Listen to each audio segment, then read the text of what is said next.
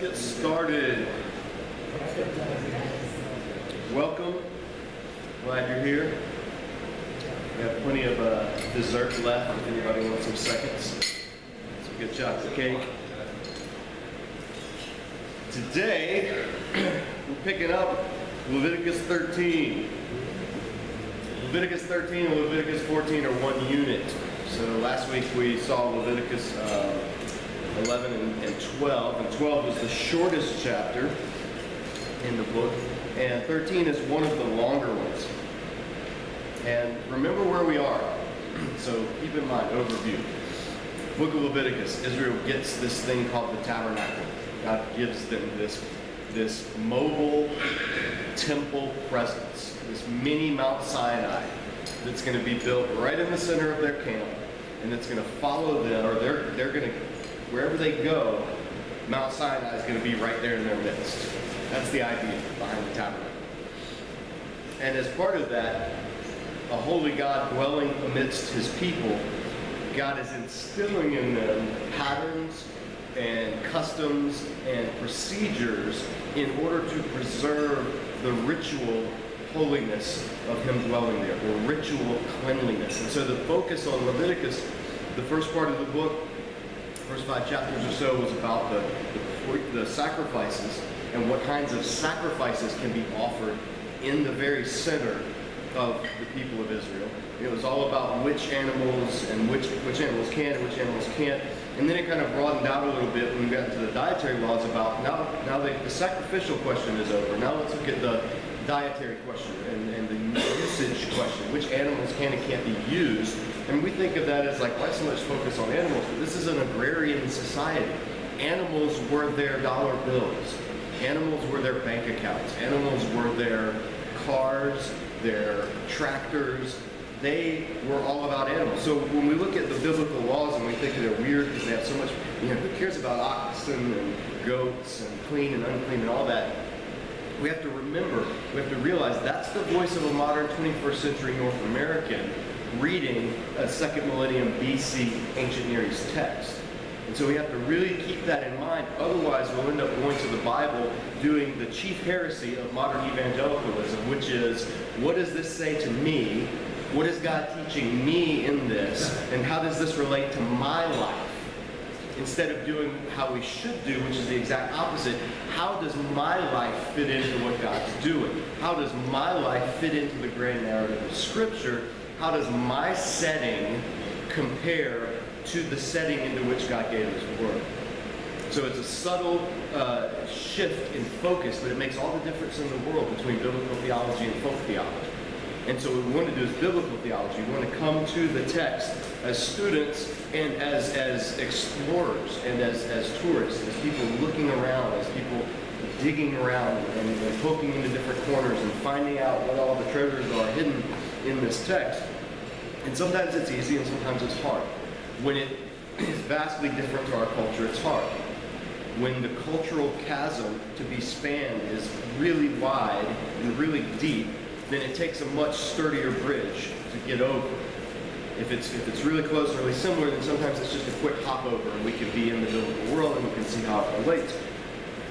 But on issues of things like Leviticus, it's a bigger chasm to cross. We're not an agrarian society, we're not a pre-industrial society, and we're on the other side of the new covenant.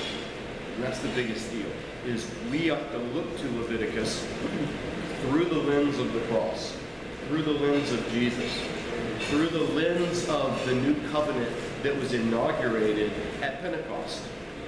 And that's the covenant into which we live. And in that covenant, the laws of Leviticus are not our primary binding external rule of life.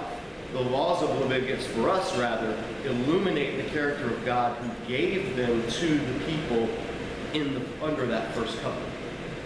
So we have to do more work, which is why we, we do this Bible study. It's why we go through week by week and we, we, we slowly go through the text. Our goal is not to read through the Bible in a year, not to read through the Bible in two years. At the rate we're going, about fifty years from now we'll be done.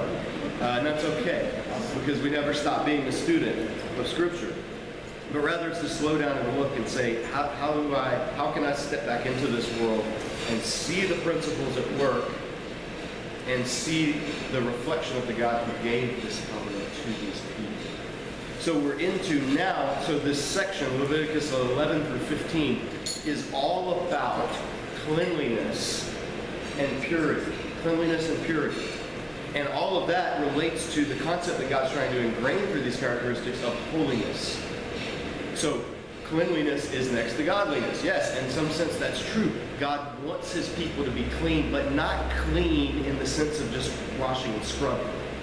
Because there's things that make someone unclean that we look at in these that they're like, well, that's actually, there's nothing unhygienic about that. And then there are things that are considered clean that we're like, how is that clean? That doesn't seem hygienic at all. Or if hygiene is the purpose, then these laws seem kind of odd. And, and it's all about, we have to all keep in mind that the focus is on ritual cleanliness, Levitical cleanliness, not uh, modern germ theory cleanliness. Right? It's, it's, it's all in the context of the ritual. And we, as a lot of us who are Protestants, uh, kind of bristle at the word ritual. You know, we hear ritual and we think dead, dry, you know, if you're raised in Catholic church or went to Catholic school, you don't want anything to do with ritual because you have too much of it. Um, we, we think of ritual as something bad, but it, it's, it's not necessarily. Dead ritual, hollow ritual, or hypocritical ritual is what Scripture denounces, not ritual itself. And so we want to keep that in mind. The value of ritual is in what it teaches through the subconscious, not necessarily where you can connect the dots uh, intellectually and go, oh, this makes sense because this equals this, and so by doing this, I'm really doing this. It's a deeper level than that. There can be some of those uh, examples, but more, it's a, it's a whole way of life. It's, it's, you know, when, when churches that have rituals, when they do incense, if you've been in a church that has incense, the incense has a practical purpose, especially in the ancient world. It covered the smell of things. You know, before there was Axe body spray and Pantene Pro V for your hair, before that, people stank.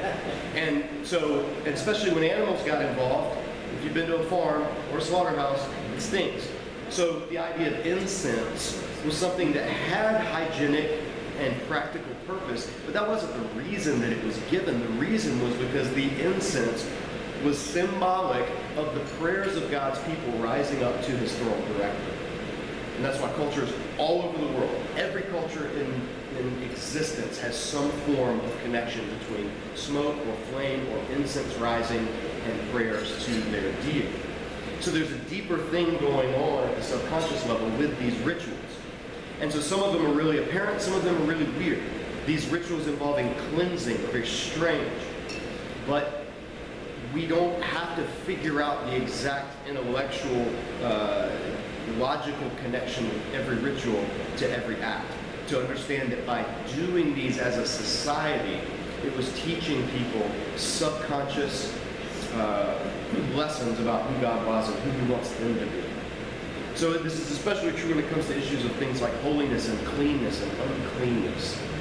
And we saw last week how it's not always a logical connection. You know, if a, if a rat or a mouse or a lizard gets into your, uh, your cooking pot and dies because it can't get out, then everything in the pot is, is unclean. And the pot itself, if it's clay, has to be destroyed. If it's metal, it has to be scoured and rinsed. But everything in, in that is unclean.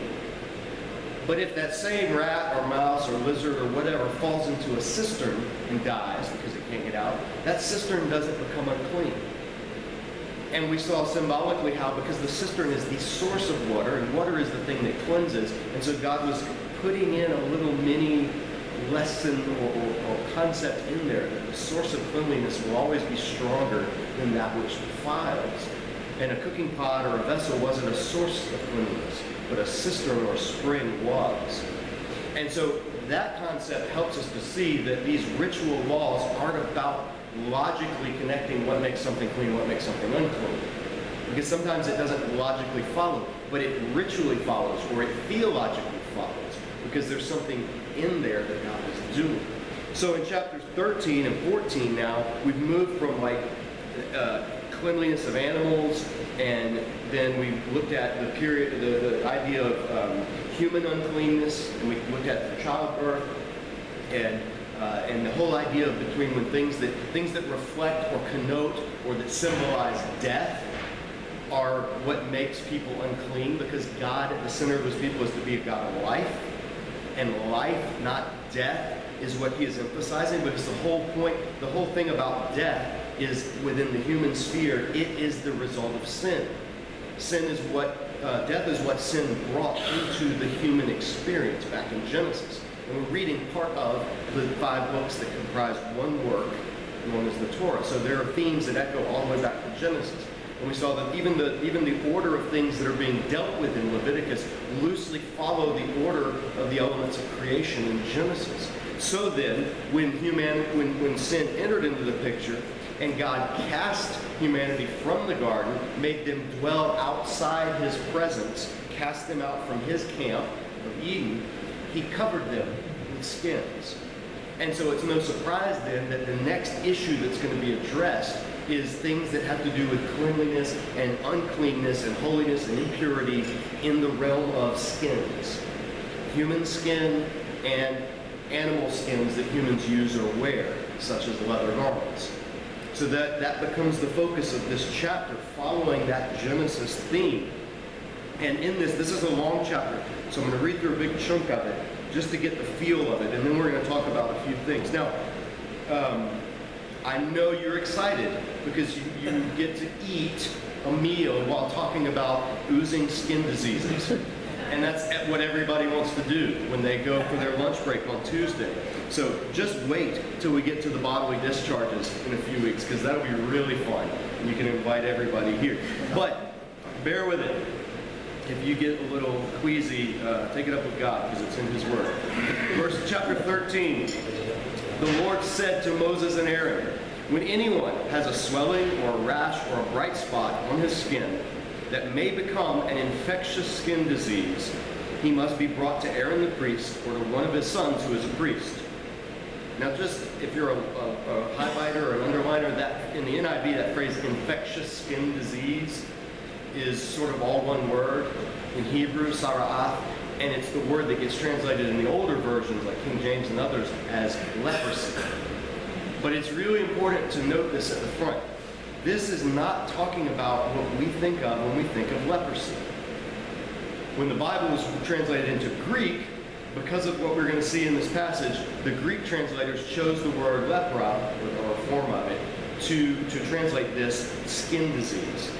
And that later in English was connected with what we know of as this disease today called Hansen's disease, which is what we call leprosy. And that's the thing where, because of the skin, uh, the nerves deadening in the extremities, there's injury and it goes unnoticed, and so like fingertips fall off or noses rot off or what, you know, that idea of leprosy, when we think of like a leper's colony or something like that, that really horrible disease, that's not what this is necessarily talking about. That may possibly be what this is talking about, but that disease that we think of as leprosy, there's no evidence of that in the ancient world until like the third century, uh, you know, long after this, at least, in this area of the world. So that's one of those things where English and Bible translations have kind of given us a, mis, uh, a misunderstanding of what Scripture's talking about. Because none of the symptoms that are going to be listed in this section are really symptoms of the disease known as Hansen's disease. So it's something that we need to kind of just do your best to divorce in your mind the concept of leprosy and people's arms and stuff falling off, And, and what Scripture is talking about, because it's, it's, it's not necessarily the same thing. They're only tangentially related, if at all. This is more like things like psoriasis or eczema, or you know, some of those uh, the, uh, vitiligo, vitiligo, the thing Michael Jackson, you know, when your skin starts to turn uh, white when it's dark or vice versa. Like, this is what that's talking about. Those kind of skin things. So when someone has this, sara'ath, this, this, this skin disease, he must be brought to Aaron, one of his sons, who is a priest. Verse three, the priest uh, is to examine the sore on the skin. The hair on the sore is turned white, and the sore appears to be more than skin deep. It's an infectious skin disease, or sara'ath, it's, it's this thing. When the priest examines him, he should pronounce him ceremonially unclean. If the spot on his skin is white but does not appear to be more than skin deep, and the hair in it is not turned white, the priest is to put the affected person in isolation for seven days, one week. On the seventh day, the priest is to examine it. If he sees that the sore is unchanged and has not spread in the skin, he's to keep him isolated for another seven days. So if it hasn't spread, seven more days of quarantine. It's still there, but it hasn't spread, seven more days of quarantine. On the seventh day, the priest has examined him again. If the sore is faded and has not spread in the skin, the priest shall pronounce him clean. It's only a rash. The man must wash his clothes and he will be clean. If the rash does spread in his skin, after he has shown himself to the priest to be pronounced clean, he must appear before the priest again. The priest is to examine him, and if the rash is spread in the skin, he should pronounce him unclean. It is an infectious disease. It is this Sara'ath. So the concept is, when one is suspected of having this, this whatever, impurity, one sees, like if it's a sore, if it's a rash, if it's, and, and they're going to give more examples, then the priest is to look for certain things. And this is where the priests are to be examiners, medical examiners. Now, the priests aren't doctors. In this whole section, the priests are not told any way to remove or get rid of the disease. There's no prescription for healing or for curing, because that's not the priest's job. The priest is not the medicine man. The priest is not the healer. God is the healer. All right? So there's not, in this case, the priest's job isn't to heal. It is to examine and to verify and to figure out what this person has. And does the thing that this person has, does that thing uh, violate or jeopardize the ritual cleanliness of the camp in which the person is living? And if it does, or if it's suspected that it does, the person is to be isolated for seven days, move, move out of the camp, and see what happens. If it spreads, then the person is ritually unclean, and, they, they, and, and we'll talk about what needs to happen. If it doesn't spread, if it, if it stays how it is, give it another week. Two weeks, if there's, you know, something, if it's like a rash, if it's ringworm, if it's some, you know, the things that we're all used to, then it, if it gets better, then they can be let back in. So this is the priest's role. It's examining, but it's examining for ritual purity, not moral standing. There's nothing about if somebody has this, it's because they're a sinner. If it has this, it's because it's God's judgment on them. There's no, there's no connotation of that in this text. This is just strictly forensic examination. What is the state of this person with a mind to our corporate holiness? Individual impurity can affect corporate purity. And that is a lesson that's hammered home throughout this chapter and other chapters in the Torah, where God is ingraining into his people. It's not just about you and me, individual and God. It's about y'all and me, community and God. And so part of community means keeping an eye out for ourselves and for one another, so that we're maintaining this thing called corporate holiness, corporate purity. And that in and of itself has strong theological implications in the New Testament when it, excuse me, when it does start talking about corporate sin and guilt and things that do defile a person. And when Paul will tell the Corinthians, uh, expel the wicked from among you, and he'll cite the Torah and the idea of maintaining community standards of holiness. And so that'll come into play much, much later, but the emphasis right now is that this, this is a communal thing. But here's how we see that it's not illogical. If you have any blemish, then you're out of here. This is, this, is, this is where we see that this is not saying, oh, you got bad acne, you're out of here. You know, God doesn't owe you, oh, you're, you're a different color, your skin's lighter, you're out of here. Your skin's darker, you're out of here. It's not about that. This is about things, this, this thing called Sara'ath, this infectious disease, this thing that has the appearance of death. This thing that takes healthy black hair, and remember, this is ancient Hebrew Near East. Everyone was black-haired back then. They didn't have blondes and redheads, certainly. Uh, so if you had black hair, that was healthy hair. If there was an infection or there was something under the skin, the hair, the spot of it would turn white, it would turn brittle, and that would be the sign of an infection. So that's what it's talking about with the hair changing color. But check this out. Uh, starting verse nine. When anyone has an infectious disease, he must be brought to the priest. The priest is to examine him. If there's a white swelling in the skin that has turned the hair white, and if there is raw flesh, and this raw is a good translation because it means like like raw flesh, like living flesh, like possibly bleeding, or you know how pop a blister is just very raw. Um, if there's raw flesh in the swelling, it's a chronic skin disease, and the priest shall pronounce him unclean. He's not to put him in isolation because he's already unclean. Verse twelve. If the disease breaks out all over his skin, and so far as the priest can see, it covers all the skin of the infected person from head to foot, the priest is to examine him. And if the disease has covered his whole body, he shall pronounce that person clean. That's weird. You would expect that would be the most unclean. If it's all this thing, then that would be unclean. But it says the priest is to pronounce him clean. Since it has all turned white, he is clean. But whenever raw flesh appears on him, he will be unclean. In other words, if there's spots where it's not, then he'll be unclean. When the priest sees the raw flesh, he'll pronounce him unclean. The raw flesh is unclean. He has an infectious disease. Should the raw flesh change and turn white, he must go to the priest. The priest is to examine him. If the sores have turned white, the priest shall pronounce the infected person clean. Then he will be clean.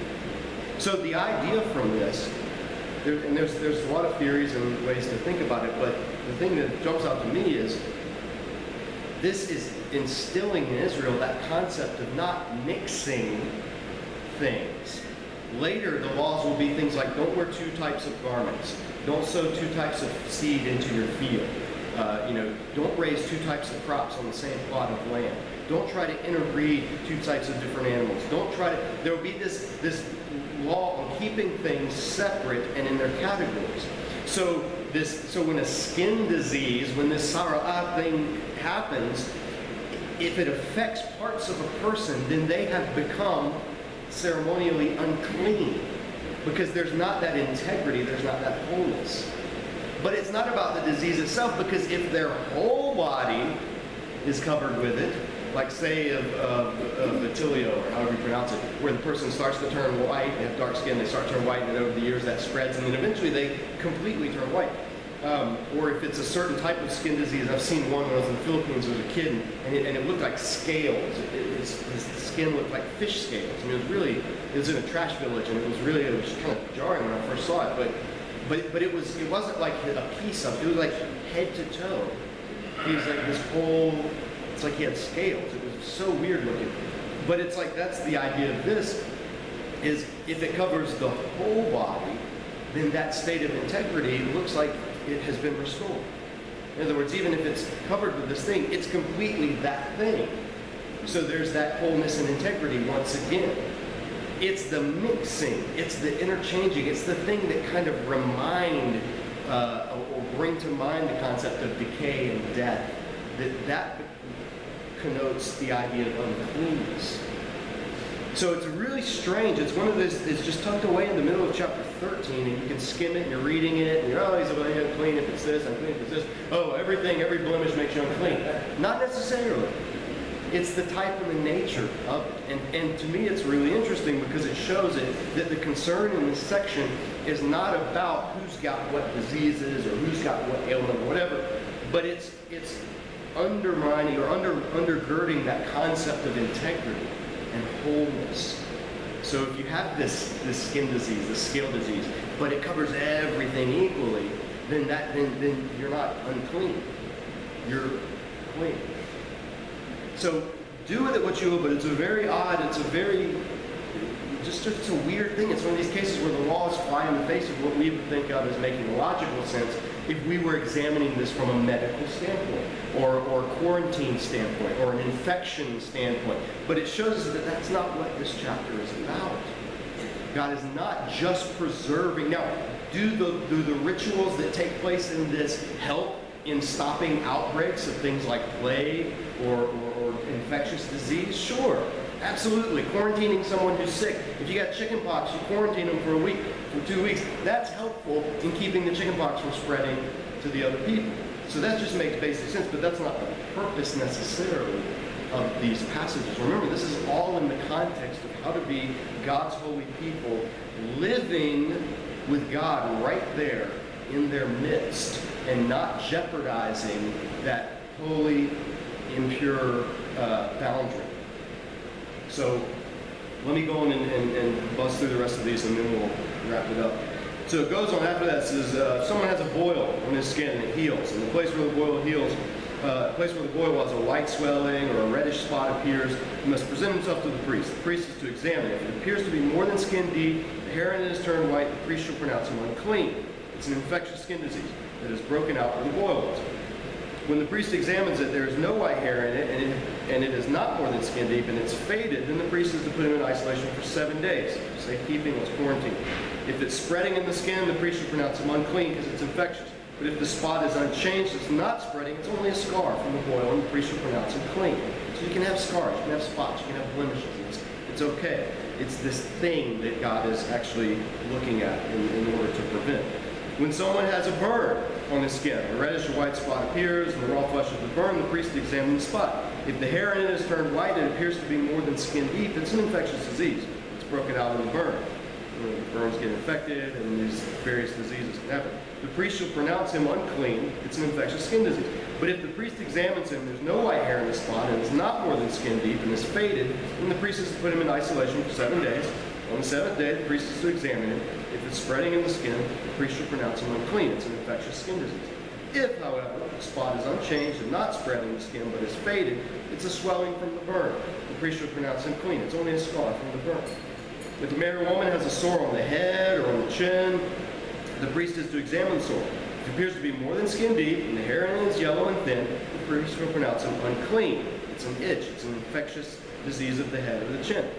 But if, when the priest examines this kind of sore, it does not seem to be more than skin deep, there's no black hair in it, then the priest is to put the infected person in isolation for seven days. On the seventh day, the priest is to examine the sore, and if the itch is not spread and there's no yellow hair in it, and it does not appear to be more than skin deep, he's to uh, be shaved except for the diseased area, so you get a good look, and you shave around it, and let's keep an eye on this thing. And the priest is to keep him in isolation another seven days. On the seventh day, the priest is to examine the itch. If it's not spread in the skin and appears to be no more than skin deep, the priest shall pronounce him clean. And then he must wash his clothes and he'll be clean. But if the itch does, does spread in the skin after he's pronounced clean, the priest is to examine him. If the itch is spread in the skin, the priest does not need to look for yellow hair. The person's unclean. If, however, in his judgment it's unchanged and the black hair is grown in it and the itch is healed, he's clean, the priest shall pronounce him clean. When a man or woman has white spots on the skin, the priest is to examine them. If the spots are dull white, it's a harmless rash uh, that's broken out on the skin. The person's clean. This is a great verse. You should put on your uh, greeting cards. When a man has lost his hair and is bald, he is clean. Those of you that are bald or balding, rejoice. You're clean. If he's lost his hair from the front of his scalp and has a bald forehead, he's clean. So receding hairline, no big deal. You're still clean. But if he has a reddish-white sore on the bald head or forehead, it's an infectious disease breaking out on his head or forehead. The priest needs to examine him, and if the swollen sore on his head or forehead is reddish-white, like an infectious skin disease, the man is diseased and is unclean. The priest will pronounce him unclean because of the sore on his head. Here's what you do, the whole unclean thing. The person with such an infectious disease, and this covers all the previous ones, so the person with this, Sara'ath, must wear torn clothes. Let his hair be unkempt, cover the lower part of his face, and cry out, unclean, unclean, or impure, impure. As long as he has the infection, he remains unclean. He must live alone outside the camp. Now, does that mean he must live alone like an actual hermit, or he must live alone meaning not within the camp? It's, it's more likely the second, because there were later what would be known as leper colonies, where people would live not alone, but, but relatively speaking, alone outside the camp. So it's it's not like saying you have to go live as a hermit and you know you're isolated in solitary confinement. But the point is, this last verse, and we'll finish with this. We'll pick it up next week. The person with such an infectious disease must wear torn clothes, let his hair be unkempt or, or, or messy, and cover the lower part of the face and cry out unclean. Those were the things, other than the crying out unclean, the covering of the face, the unkempt hair, and the tearing of the clothes. Those are the rituals you do when there's a death. Those are mourning rituals. Those are what you do when you have come in contact or there is a corpse, when someone has died. Hair's let down, unkempt, face is covered, you're in mourning, clothes are torn. This is equating, and this is the key how we see what this, this whole thing of, a, of an infectious skin disease, a sara'at, whatever it is, whatever it may have been medically, theologically and ritually, it is the presence of death within a living person. And that's like the ultimate no-no in terms of cleanness and uncleanness, and holiness and purity. The whole point of it is those two things should not overlap. Unclean and clean should not mix. Holy and common should not mix. So when you have a living person and there's this, this vestige of death that's spreading in them, then that's like the ultimate theological or symbolic embodiment of what God is saying holiness is not to be. It's not to be this amalgamation of clean and unclean, pure and impure. There's to be the separation. There's to be the integrity. And so the, the ritual, the, the aspect of uncleanness that's adopted when it's found, when it's seen, when it's proven after two weeks of quarantine, is th this is this is death, or symbolic of death. And just like a dead animal, a dead corpse defiles, a person with this living death on them defiles. Does it mean God hates animals that are unclean? We already said no. God doesn't hate pigs. He doesn't hate shrimp. Does it mean God hates a person that has leprosy? No. God doesn't hate the person. We'll read about people later in Scripture like Naaman the Syrian who had leprosy or some form of this thing, and God still loved and chose to heal.